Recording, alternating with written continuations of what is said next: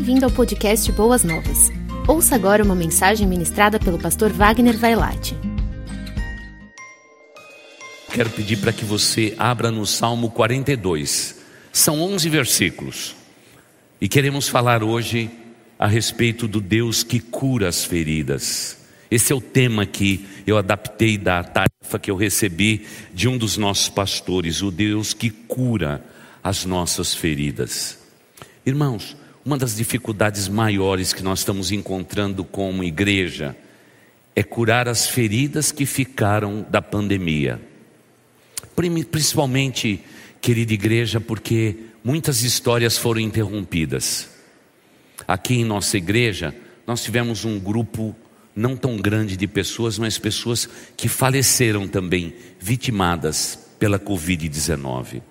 Mas no Brasil inteiro, tantas pessoas tiveram as suas vidas interrompidas. Quando tudo aquilo começou a acontecer, imediatamente reunimos a diretoria da nossa igreja e lutamos para decidir e tomar decisões que fosse à altura da igreja. E eu me alegro muito porque temos uma, uma diretoria, um conselho muito unido e todos tomaram de maneira unânime a decisão se naquela altura, daquele momento da surpresa da pandemia, se as autoridades precisassem da nossa igreja, até mesmo nosso santuário viraria um hospital de campanha. Foi o que nós dissemos para a autoridade. Claro que eles pediram para que a nossa igreja ajudasse na vacinação, foi o que fizemos, mas nós, se possível, nós tiraríamos todas essas cadeiras e faríamos desse santuário, porque o momento era grave, já percebíamos que tudo aquilo que haveria de se desdobrar seria um período muito longo, como estamos vivendo.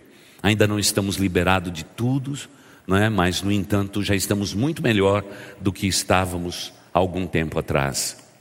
As nossas crianças de até 12 anos de idade, provavelmente alguns, demorando um pouquinho, serão plenamente vacinados até a segunda quinzena de janeiro.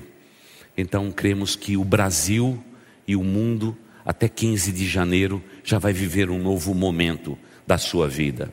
Mas o que restou da pandemia? Histórias interrompidas, pessoas que sofreram com a perda do seu trabalho, os nossos empresários sofreram demais, igreja. Até me alegro que nós estamos investindo na vida deles no encontro agora de terça-feira, que será um encontro muito nobre dos empresários e dos empreendedores, uma oportunidade única de você estar conosco. Principalmente você, empreendedor, empreendedora, você empresário, você empresário. É uma oportunidade única da gente retomar o caminho a seguir. Porque o tempo é muito difícil. O tempo não é nada fácil. E, e agora temos aí a sombra não é, de doenças e sequelas da Covid Hoje temos em nossa igreja pessoas que ficaram com sequelas de terem passado pela Covid, sobreviveram, mas ficaram agora com as sequelas. Infelizmente, igreja, nessa igreja a gente não esconde nada. Muitos casais se separaram nesse tempo. Sofremos com dez famílias diferentes da nossa igreja, cuja conclusão foi muito triste para nós: a separação. Eu sei que as feridas vão ficando pelo caminho, mas existem feridas que vieram de antes da pandemia. Pessoas cujas emoções estão até agora sangrando, não pela pandemia, mas por causa da vida, da luta, das perdas, de tudo aquilo que a gente pouco a pouco vai vivendo sem perceber. A vida é muito dura, irmãos em cada pessoa separada, divorciada, uma dor. Um filho que estava perto agora está longe, é outro tipo de dor. Mas quantos de nós ao longo da vida fomos acumulando feridas que de repente a nossa memória, quando nos recordamos de determinados momentos, elas continuam sangrando, porque somos humanos e seres humanos são assim. É muito difícil a gente se livrar daquilo que ficou mal resolvido no passado. Então, a mensagem de hoje é para todos nós, para todos nós que estamos aqui, para você que nos assiste pela internet. Se há feridas na sua vida, se sua vida foi marcada, muitos de nós carregamos também cicatrizes de feridas que curaram, mas deixaram marcas. Eu fui muito arteiro na minha vida de infância e eu tenho cicatriz por todo lado, levei ponto por tudo quanto é canto. Mas tem um, um pontinho aqui debaixo do meu queixo que eu quis subir numa janela muito alta da casa da minha avó e acabei batendo o queixo e levei pontos aqui. Olha, irmãos, mesmo tendo barba, mesmo tendo rugas, mesmo envelhecendo, ela continua aqui. Para me lembrar um dia de algo que aconteceu na minha vida. Mas deixa eu perguntar: quais são as suas cicatrizes? Quais são as marcas que a vida te deixou? Você conseguiu vencer? Você fechou esse ciclo da sua vida? Ou elas continuam ainda abertas, sangrando, e você está sofrendo? Porque todos nós somos extremamente humanos e essas coisas acontecem conosco. Muitas vezes nem pedimos para sofrer o que sofremos, mas sofremos. Pois é, o Salmo de número, o, Salmo de número é, 42, desculpe, irmão, Salmo de número 42, ele nos fala a respeito de um sentimento, de um sentimento dos mais nobres. E talvez esse seja o salmo predileto da sua vida. Mas esse foi o primeiro salmo que eu fiz um sermão quando ainda estava no seminário. Meu professor de homilética deu como tarefa. Eu nunca vou me esquecer. Olha o momento que o salmista está vivendo. Vocês sabem que até o salmo de número 60 e pouco, todos os salmos a atribuição é de Davi. E depois salmos de Davi vão estar salpicados um pouquinho mais à frente. Mas esse salmo, a autoria de Davi. Ele diz assim: Como a corça anseia por águas correntes, a minha alma anseia por ti, ó Deus. A minha alma tem sede de Deus, do Deus vivo. Quando poderei entrar para apresentar-me a Deus? As minhas lágrimas têm sido o meu alimento de dia e de noite, pois me perguntam o tempo todo, os inimigos, onde está o seu Deus? Porque ele não intervém, não é, irmãos? Quando me lembro destas coisas, choro angustiado. São sinais de feridas que precisam ser curadas.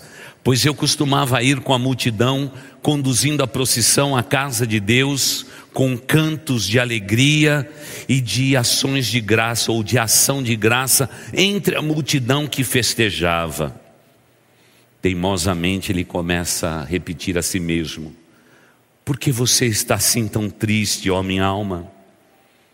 Por que está assim tão perturbada dentro de mim? Põe a sua esperança em Deus, pois ainda o louvarei. Ele é o meu Salvador e o meu Deus.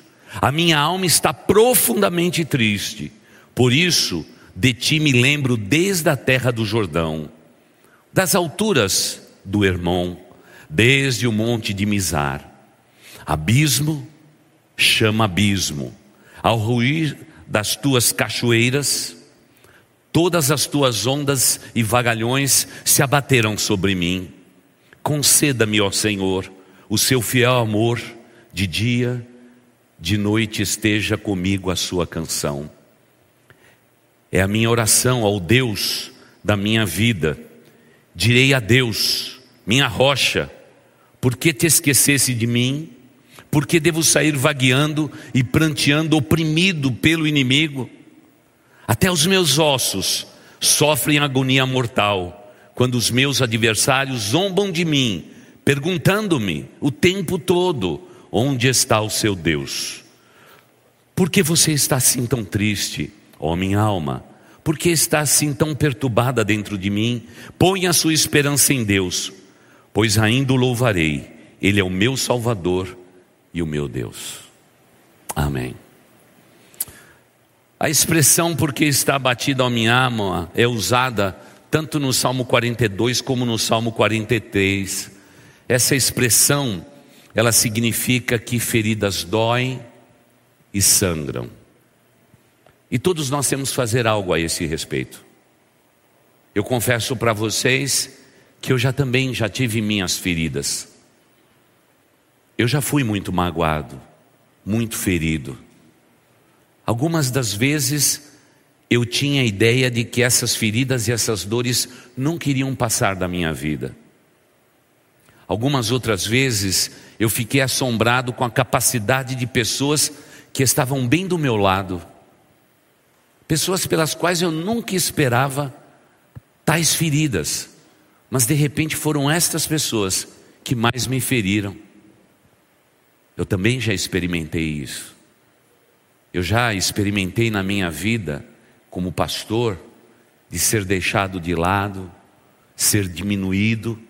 E você pode perceber que quando eu digo isso, eu não digo com felicidade, dói na minha alma. Quando, se eu fosse viver daquele momento, provavelmente minha vida ficaria parada ali. E a semelhança do salmista, eu poderia ter, até no Salmo 42, um salmo que seria minha desculpa. Dizer: imagina só, se o rei Davi passou por isso tudo, o que sou eu perante o rei Davi, não é? Eu poderia ter isto como consolação. Mas pelo que eu leio neste salmo, Deus quer que nós façamos algo a respeito das nossas feridas, igreja.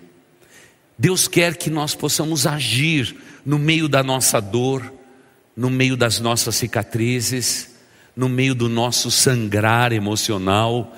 Ele quer que nós façamos alguma coisa.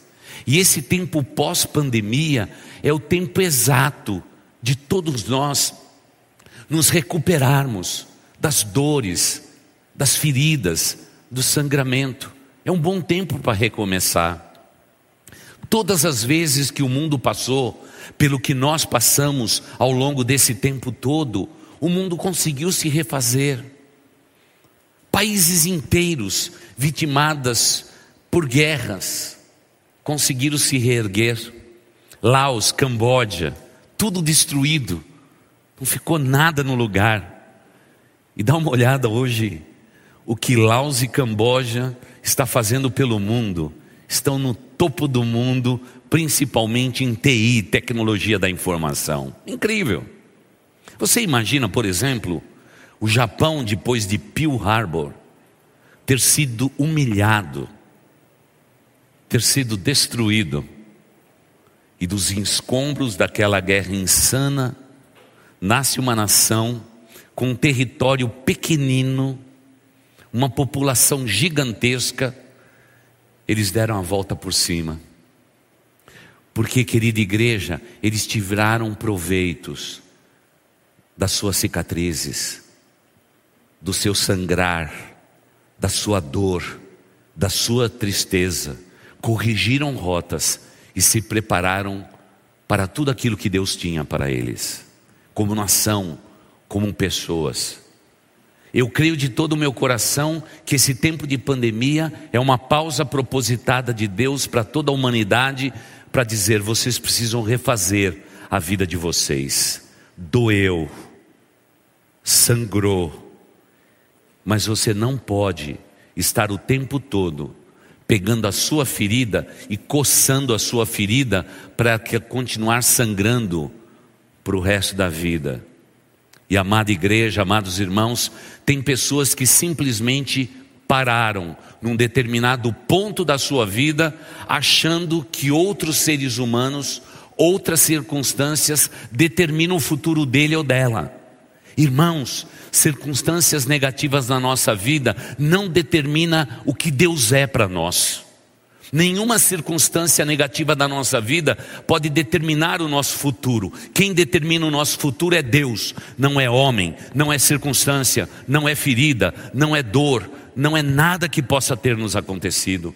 Por isso, o apelo desta noite é que vocês levantem a cabeça, irmãos. É tempo de recomeçar. É tempo de refazer a vida. Porque os problemas que vivemos não definem nem eu nem você. As lutas que passamos na nossa existência não nos definem. Quem nos define é o nosso Deus. E nós temos que nos apegar nesse Deus maravilhoso. Veja o exercício que docemente, de uma maneira que a gente não sabe explicar, o salmista começa a descrever como ele vai entender a sua dor e o seu sofrimento. O que está acontecendo aqui é perseguição, ele foi humilhado, ele foi preterido, ele foi deixado de lado. Irmãos, as piores coisas que pode acontecer conosco é sermos perseguidos, abandonados ou preteridos. Quem nos abandona não tem ideia do que isso faz na nossa vida. Não tem ideia. As pessoas que muitas vezes nos maltratam, eles não têm a ideia do estrago que eles fizeram. Mas eles estão lá. O salmista começa a escalar uma escada meia tortuosa. Ela não foi assim uma escada ascendente, muito grande. Ele começa a viver isso, e eu vejo isso no Salmo 43, 4. Toda vez que eu estiver falando aqui, o pessoal vai projetar aí, que está em vermelho para quem está lá na mídia nos ajudando. O Salmo 43, 4 diz assim: Se a alegria, se a alegria se foi, Deus o Pai deve ser a nossa alegria. Irmãos, às vezes a alegria vai embora, mas Deus é a nossa alegria. Deus é a nossa alegria. Eu me lembro nessa igreja, quando num momento eu estava no santuário, lá no espaço alternativo, quando eu abri os olhos de novo, eu já estava dentro da minha casa, na minha sala. Eu não percebi o que aconteceu entre aquele final de culto e eu chegar na minha casa. Eu não me lembro. Eu só sei que naquele dia alguém desejava o meu mal. E alguém, estando na arquibancada da nossa igreja, disse: Vamos pegar esse careca e dar uma surra nele. Irmãos, eu nunca fui tratado assim. Quer dizer, sou careca, simpático, mas nunca fui tratado assim. Apagou quando eu reabro meus olhos, eu estou dentro da minha casa. Tamanho foi o impacto que aquilo causou na minha vida e na vida da minha família. A primeira reação do meu coração foi dizer assim: Pai, me ajude nesse momento. Eu não consigo entender que a gente fazendo tudo o que o Senhor pede, a gente pode ser perseguido porque o Senhor está me pedindo alguma coisa. São coisas que acontecem. E a gente se volta para quem? Para o nosso Deus. Se você olha para você, a ferida está sangrando, a esperança sua está em Deus, não está nas pessoas, esperando que elas venham e reconheçam. Porque a gente faz tanta coisa pelas pessoas, principalmente no ambiente de igreja, né, irmãos?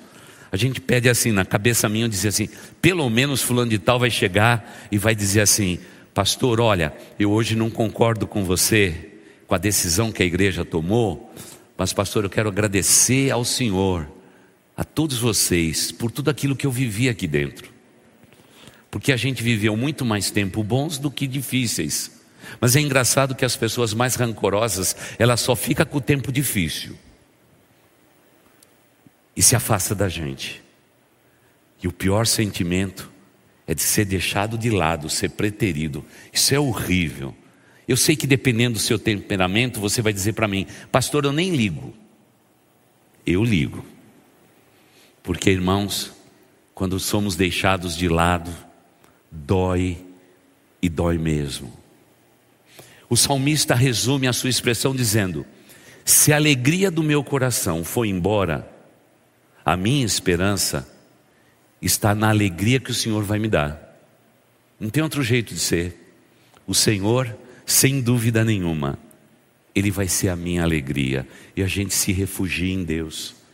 Porque há momentos da nossa vida, irmãos, que só nos resta o Senhor. Mais ninguém, só o Senhor. Os amigos se vão, as pessoas vão embora, e tudo isso acaba. Mas o salmista diz assim: se a alegria se foi, Deus o Pai será a nossa alegria. Então irei ao altar de Deus, diz o verso bíblico. A Deus, a fonte da minha plena alegria, com harpa te louvarei, ó Deus, meu Deus. Este é a continuação do Salmo 42, está lá no Salmo 43, 4, como vocês podem ver. O salmista chega à conclusão que, diante de feridas, de dores, de cicatrizes, se o abatimento chegou, devemos buscar na palavra de Deus a nossa força. Olha o que ele diz no Salmo 42, o verso 5. Por que você está assim tão triste, ó minha alma? Por que está assim tão perturbada dentro de mim? E o que ele aponta em seguida?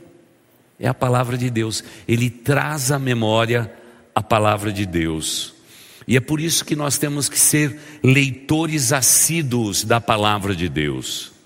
Porque quanto mais assíduos formos, Deus haverá de colocar na nossa mente, no tempo de dor, de abatimento, a Sua palavra, ela vai tocar na nossa alma, Deus vai nos recordar, nós vamos trazer à memória aquilo que nos dá esperança. Mas para isso eu tenho que ler a palavra de Deus. E hoje estamos vivendo numa igreja múltipla no Brasil, onde que a maioria das pessoas são analfabetas da Bíblia.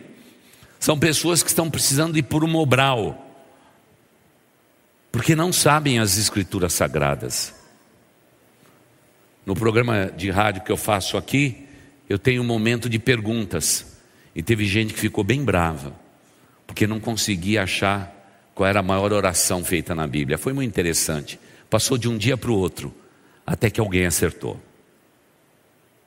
Eu sei que existem perguntas difíceis, mas ler a palavra de Deus é o bálsamo para a nossa vida. Quando tudo parece perdido, nós voltamos para a palavra de Deus, e a palavra de Deus, ela traz resposta para a nossa vida e para a nossa existência. Mas o que acontece conosco é que a gente está muito longe da palavra de Deus. Então talvez seja por isso que aquilo que Deus tinha falado ao coração do salmista estava tão vivo na mente dele, mas muitas vezes está tão apagado na minha mente e na sua mente. Nós precisamos da palavra de Deus, porque precisamos recorrer a ela nos momentos mais dramáticos da nossa vida e da nossa existência.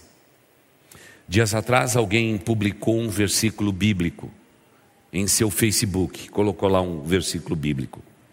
E por alguma razão eu li aquele texto e aí eu me recordei, né? Pregador é assim, quando vê um texto bíblico, até se recorda de onde pregou a respeito daquele tema.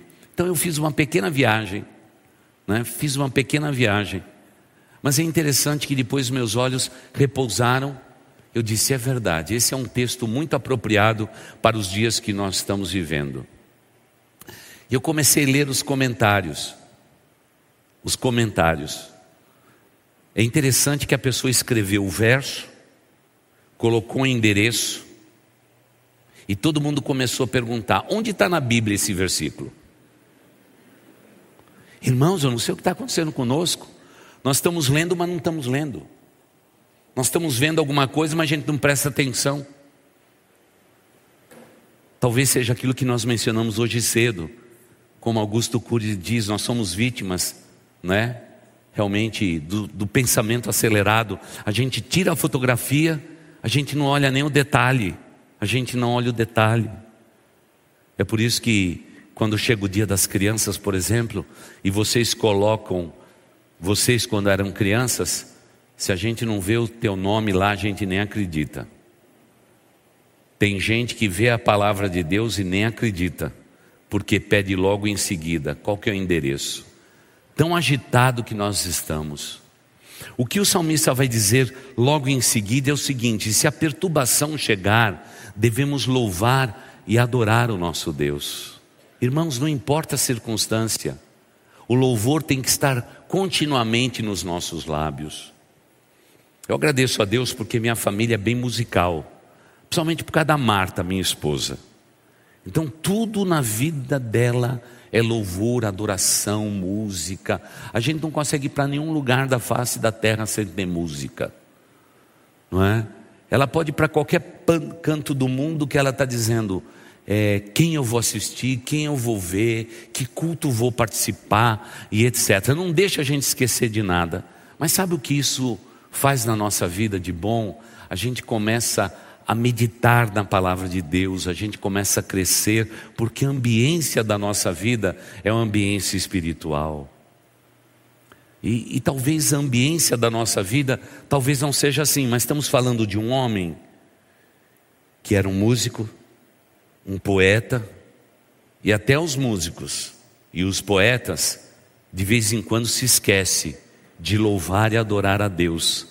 E ele só podia dizer: Pai, quando em paz no meu coração, eu vou poder entrar no teu santuário e te louvar e te adorar. Por isso, Querida igreja, aproveite cada momento que você está aqui nesse santuário, cada canção cantada, cada escolha da equipe do louvor. Aproveite, cante de todo o seu coração, porque há tantas pessoas no mundo, principalmente em países perseguidos, que dariam tudo para estar aqui, nesse culto, participando de tudo aquilo que a gente tem participado, mas não tem esse privilégio foi roubado deles este privilégio. Por isso, enquanto estamos aqui, irmãos, vamos aproveitar, porque Deus, às vezes, num louvor, numa oração pública, ou uma oração congregacional, como chamamos, Deus cura a nossa vida e corrige rotas da nossa vida. É incrível como Deus faz.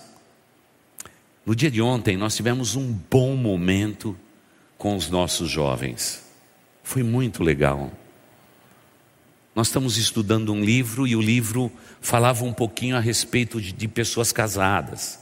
Então, como o meu grupo era um grupo mais de gente solteira, então eu fiz uma adaptação. Irmãos, a gente fica impressionado com a resposta desse povo. Jovens e jovens dizendo: Pastor, por que não me contaram isso antes? Por que não me falaram isso antes? Por que eu não fiquei sabendo disto antes? É interessante, provavelmente o que eles estão tentando dizer nas entrelinhas como jovens, membros da nossa igreja, é que algumas cicatrizes ficaram já. Eles já foram marcados, porque eles não tinham conhecimento daquilo que Deus diz a respeito de relacionamentos.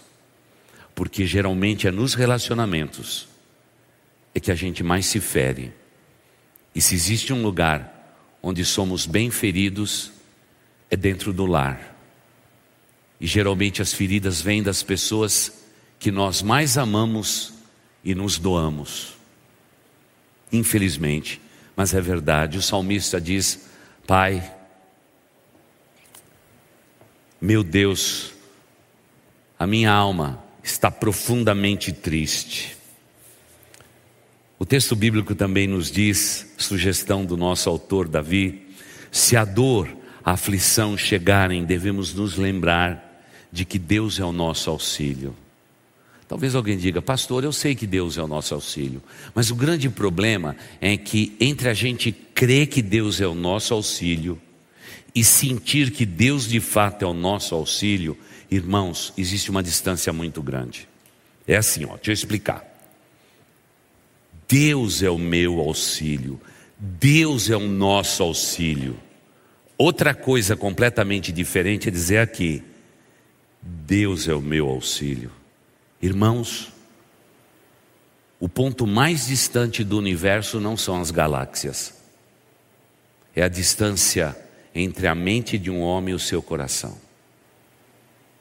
O que o salmista está dizendo é assim: Deus, segurando o seu coração. Eu sei quem tu és. Eu sei que aflições sondaram e chegaram na minha vida, mas num momento como este eu me lembro que tu és o meu Deus, o Deus da minha vida, não o Deus da minha intelectualidade, o Deus da minha razão, o Deus da minha experiência pessoal, porque só quem experimenta de Deus, aqui no íntimo do seu ser, vai poder entender a linguagem de Davi, como quem diz: Minhas feridas estão sendo curadas, Não porque eu creio em Deus aqui, mas porque eu creio em Deus no íntimo do meu ser. E aqui existe intimidade. Aqui, simplesmente razão. Como dois e dois são quatro. Só isto. Talvez não seja assim quando você chegou para esta igreja, quando você pela primeira vez ouviu do Evangelho. Tudo era na sua mente, mas jamais descia para o coração. Mas um dia, quando você ouviu da palavra de Deus, e você creu no seu coração, a gente diz creu no coração. Você abandonou todos os preconceitos que você tinha, porque até mesmo de entrar por aquelas portas, vir numa igreja evangélica, as pessoas têm aqui na mente tantos e tantos preconceitos. Mas de repente ouve da palavra de Deus e tudo faz sentido. Claro, pela ação do Espírito Santo de Deus. Sim, Ele é poderoso para nos convencer do pecado, da justiça e do juízo. Sabe o que o Espírito Santo faz? Ele empurra daqui para cá. E aí, no íntimo do nosso ser, nós vamos declarar com os nossos lábios que eu creio em Deus de todo o meu coração.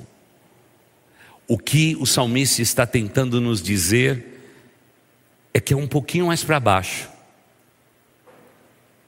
Não nos meus olhos humanos que eu posso ver, um pouquinho mais para baixo, não pelos sentidos que eu posso sentir o mundo, um pouco mais para baixo, não, não é nos meus lábios, aquilo que eu estou falando e declarando, é mais para baixo, é no coração.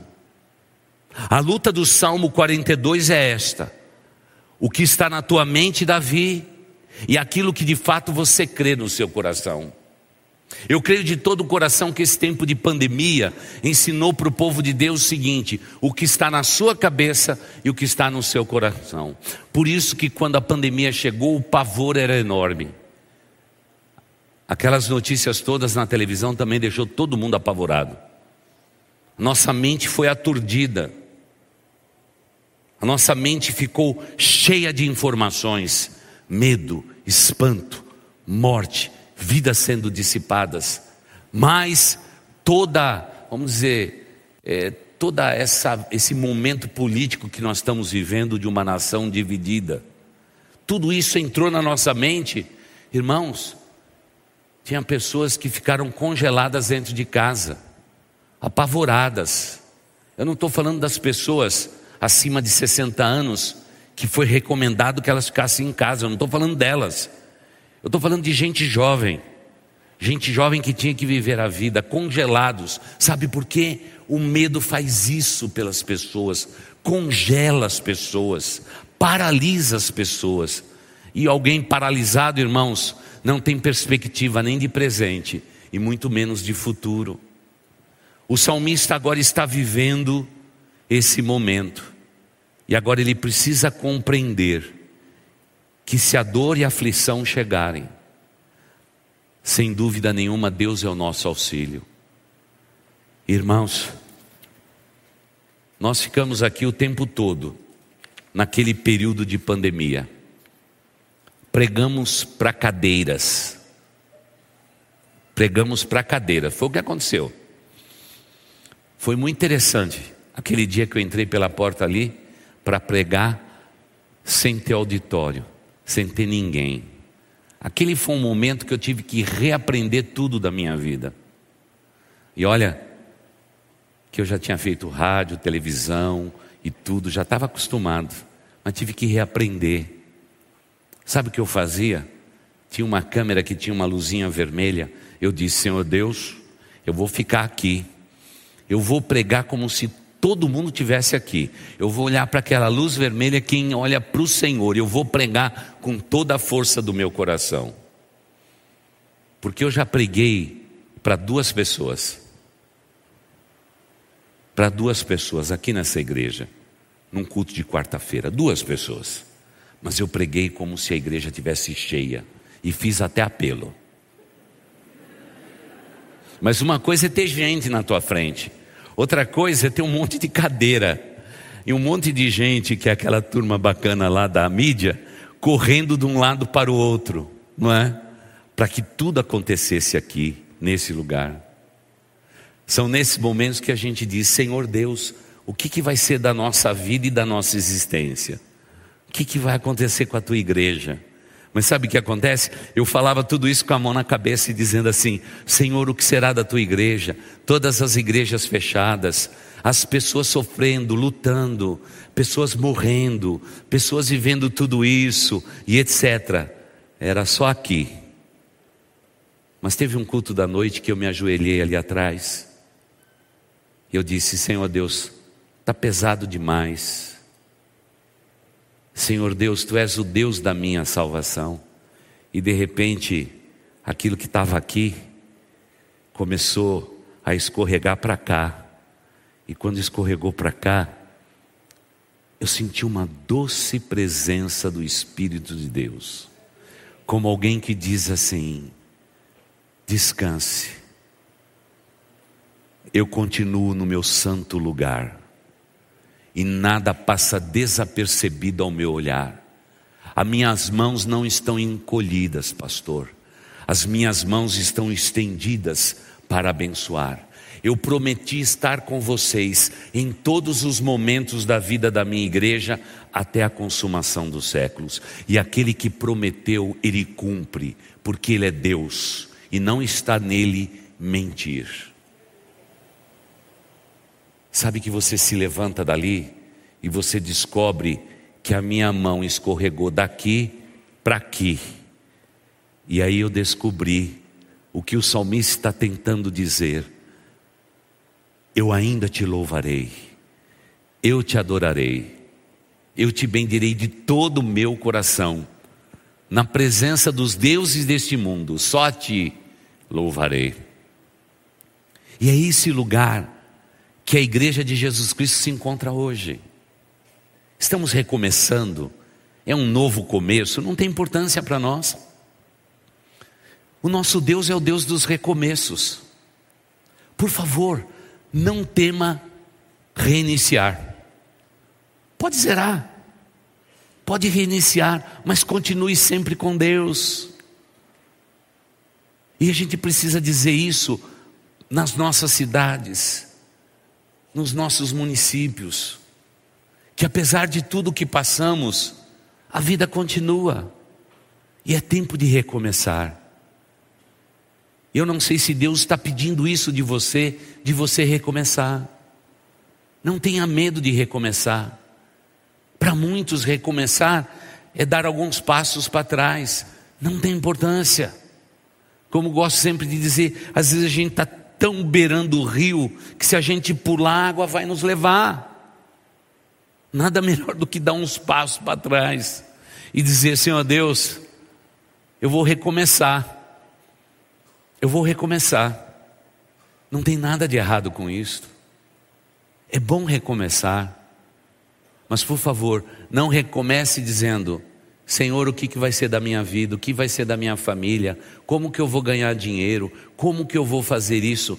Desce tua mão, não a ponto de cegar os teus olhos, desce um pouco mais, não para que você deixe de se comunicar com Deus, desce um pouco mais, e aqui no íntimo do teu ser, no teu coração, ou como diz as Escrituras sagradas, na tua alma, deixe Deus te orientar porque o nosso Deus é o Deus dos recomeços. Eu me lembro, sempre quando falo de recomeço, eu me lembro de um grande personagem da Bíblia, José. Eu gosto muito de José. José, por causa de uma túnica, foi vendido pelos seus irmãos. Talvez a vida de muitas pessoas hoje vale, pre... vale apenas o preço de uma túnica para o mundo, não para Deus. O preço da tua vida custou o Filho de Cristo, o Filho de Deus, o Cristo de Deus, morrer naquela cruz. Talvez o nosso valor seja definido pelo mundo como uma túnica descartável que a gente pode manchar de sangue e contar uma história para o pai na volta dizendo: ele foi devorado por um animal. Às vezes, o mundo nos vê desse modo, sem valor nenhum. Mas eu quero relembrar ao teu coração, meu irmão, que existe alguém que sabe o teu valor. E aí, até quando você estava informe, no ventre da sua mãe, Deus te amou e estabeleceu um propósito para a tua vida. Você tem grande valor. E isso não é, na verdade, é otimismo cristão ou coisa parecida, é Bíblia. É Bíblia. E eu me lembro de José, jogado num poço, no meio da escuridão. Naquele momento era o momento de entregar os pontos e dizer: Deus, é melhor que a minha vida termine aqui. Mas o Deus que estava nos altos céus, ele não se afligiu. Ele disse: José, você pode estar hoje no poço, mas eu vou te promover. Você vai ser uma pessoa muito importante na face da terra, porque eu serei com você. Irmãos, quando a gente está no poço, não existe louvor, viu, irmãos? Não existe louvor. Quando alguém jogou uma corda, era o opressor. Ele foi tirado do poço, amarrado pelas mãos, e um homem olhou para ele e disse assim: Você agora é propriedade minha. Deus dos altos céus disse: ah, ah, ah, ah, ah, ah. Mercador, José não é propriedade de ninguém, é propriedade minha. Você pode amarrá-lo, você pode levá-lo para o Egito mas eu sou o Deus que cura as feridas, transforma as circunstâncias e isso tudo vai mudar. José é meu. Talvez seja por isso que tanta gente com o José do Antigo Testamento e o José do Novo Testamento é, sejam tão lembrados. Sempre tem um Zé, né? Carinhosamente falando, sempre tem um Zé do nosso lado. Talvez seja Deus lembrando a todos nós de que o nosso Deus, Ele continua no controle da nossa existência, Ele não nos abandona. José chega no Egito, pelas portas do fundo.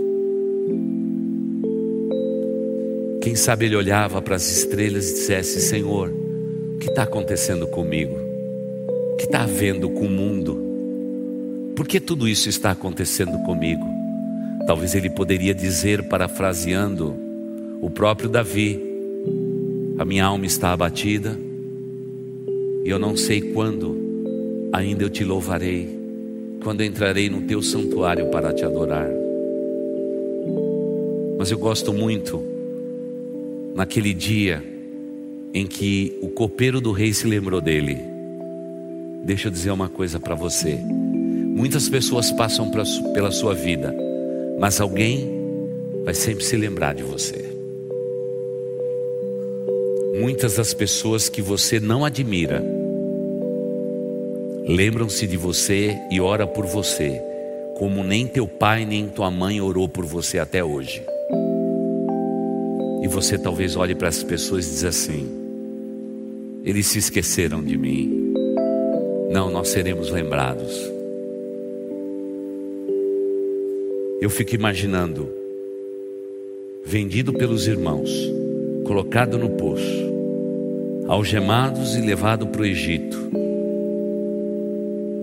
Deus se lembra dele e daqui a pouco parece que Deus se esquece. Ele vai para a casa de Potifar, fica um período de tempo curto e agora já é devolvido no mais profundo buraco, um buraco pior do que o primeiro porque o primeiro foram os irmãos que preteriram ele. Agora alguém joga ele no poço e diz: dessa prisão, esqueça, você nunca mais vai sair. Porque é o que acontecia com um preso no tempo do Egito: nunca mais vai sair. vai morrer lá. Alguém não quis te matar, você vai morrer aí preso. Mas Deus continua ainda dizendo: José, eu te conheço, você é meu, desde quando você estava no ventre da sua mãe, e eu te amo. Eu tenho planos para você, e os planos de Deus nunca podem ser frustrados. Sabe o que muitas vezes atrapalha o plano de Deus? É a nossa humanidade. A gente fica no meio do caminho como turrões e turronas, dizendo: Deus se esqueceu de mim, Deus esqueceu de mim, Deus se esqueceu de mim.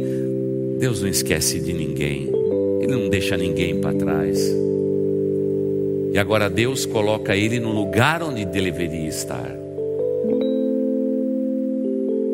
Mas lembre-se, não é fácil estar no lugar onde ele estava, porque um dia ele sabia, por causa da fome severa, que um dia entraria pelas portas do Egito quem ele deveria perdoar: seus irmãos.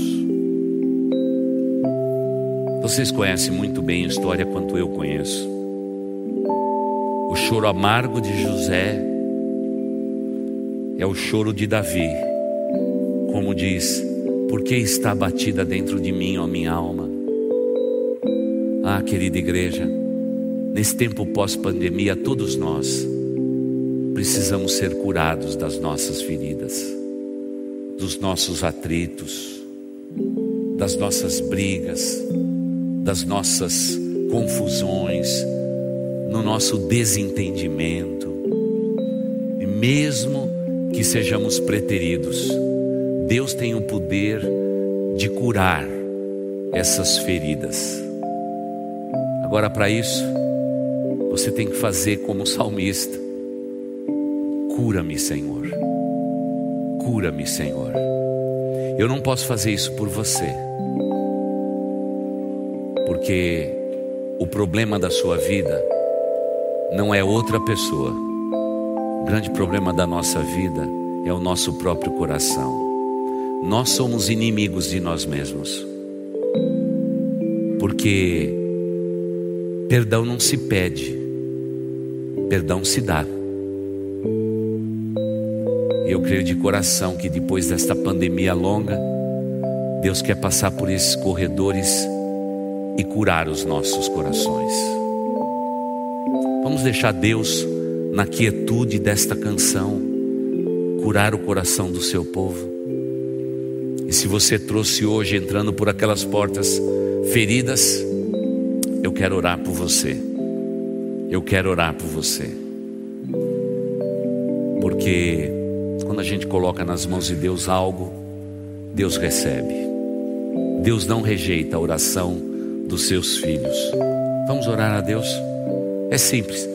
Se você tem alguma ferida emocional, alguma ferida física, uma doença, uma enfermidade, uma dor, uma, uma tristeza, se você foi preterido ou preterida, abandonado ou abandonada, é tempo de se levantar nesse santuário e dizer: Pai, mesmo que tudo tenha acontecido na minha vida, eu hoje te louvarei e te exaltarei, porque tu és o meu Deus meu Senhor, o Rei absoluto da minha vida.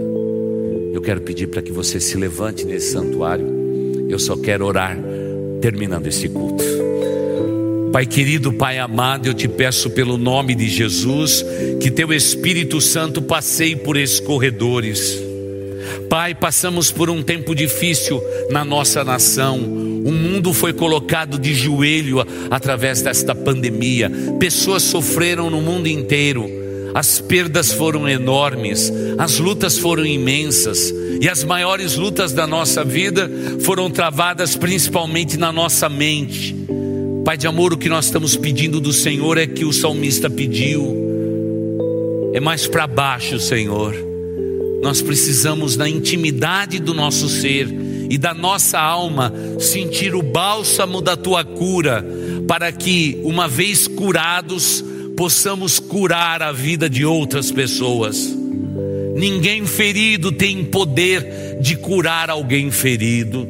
Por isso, Pai, que possamos no íntimo do nosso ser perdoar, amar, compreender, andar todas as milhas, que possamos em primeiro lugar nos perdoarmos, ó Deus, para que possamos perdoar.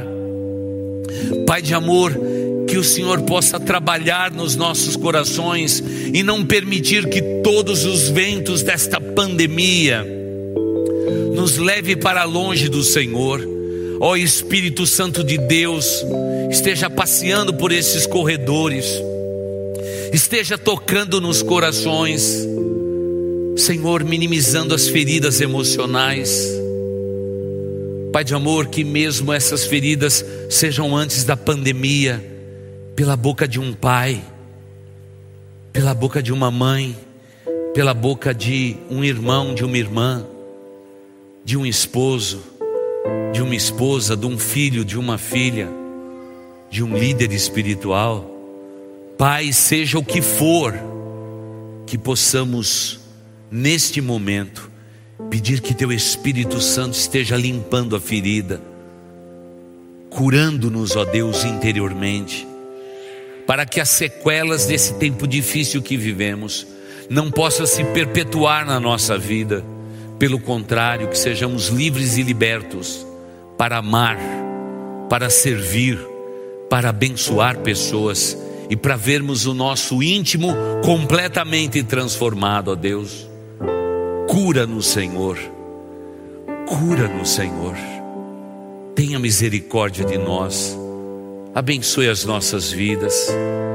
E Pai, que o Senhor esteja cuidando desse grupo tão amoroso, tão especial, tão lindo de irmãos e irmãs, amigos e amigas que estão em pé nesse santuário. Ó Espírito Santo de Deus, trabalhe nos seus corações, porque as minhas mãos são frágeis, ó Deus Altíssimo, mas as tuas mãos são poderosas. Na quietude desse momento, Trabalhe nestes corações, enxuga a ferida, olha a mágoa, olha o ressentimento, olha o sentimento de dor, principalmente daqueles que foram abandonados, preteridos, preteridas, descartados, jogados fora.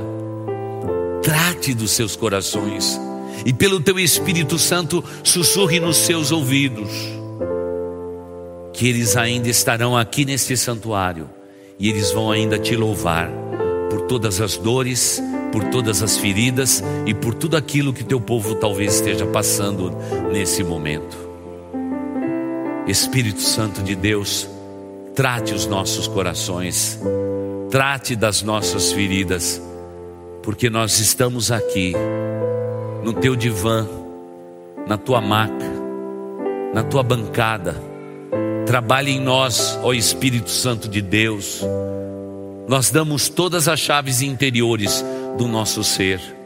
Trate as nossas feridas, ó Espírito Santo de Deus, e nos faça novo de novo, e nos abençoe, e que jamais, ó Pai, o futuro dos meus irmãos, minhas irmãs, possam ser comprometidos por causa de um peso do passado pelo contrário, que eles se libertem do passado e vivam as bênçãos maravilhosas que o Senhor tem reservado para o teu povo no tempo presente e no tempo futuro. Pai, e se nesse tempo de pandemia sequelas ficaram, doenças ficaram, Pai de amor, nós pedimos em nome de Jesus a cura para os nossos irmãos e irmãs. Põe a tua mão, ó Deus, sobre cada doença.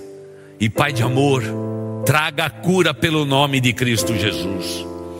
Pai de amor, olha para a dor, para o câncer, para o coágulo, e pelo nome poderoso de Jesus Cristo, tire isso do meio do teu povo, para que haja testemunho nesta igreja que só o Senhor é Deus. Mágoas, dores, ressentimentos, põe a tua mão poderosa e que haja transformação, para que haja testemunho nesta igreja que só o Senhor é Deus. E quando o Senhor realizar o milagre, Quando o Senhor tocar no ventre, quando o Senhor abençoar a vida, esta igreja renderá glória só ao Senhor, porque o Senhor não divide a sua glória com nenhum de nós. A glória é só tua e nós te glorificaremos e te exaltaremos, como faremos agora através desta canção. Por isso, Pai, olha para este povo que se chama pelo teu nome, estenda a tua mão misericordiosa e toque em vidas toque em emoções, toque na mente, toque no coração, livra-nos das feridas e que sejamos livres para viver o novo de Deus, de novo, Pai, para a tua honra e para a tua glória. É isto, Pai, que nós desejamos para a vida de cada irmão em pé nesse santuário, por cada um dos nossos irmãos que estão nos seus lares e nos assiste à distância que a bênção do Senhor esteja sobre as suas vidas. Esta é a nossa oração e nós a fazemos em nome de Jesus Cristo, dizendo amém e amém. Você ouviu o podcast Boas Novas? Não se esqueça de seguir nosso canal para ouvir mais mensagens que edificarão a sua vida.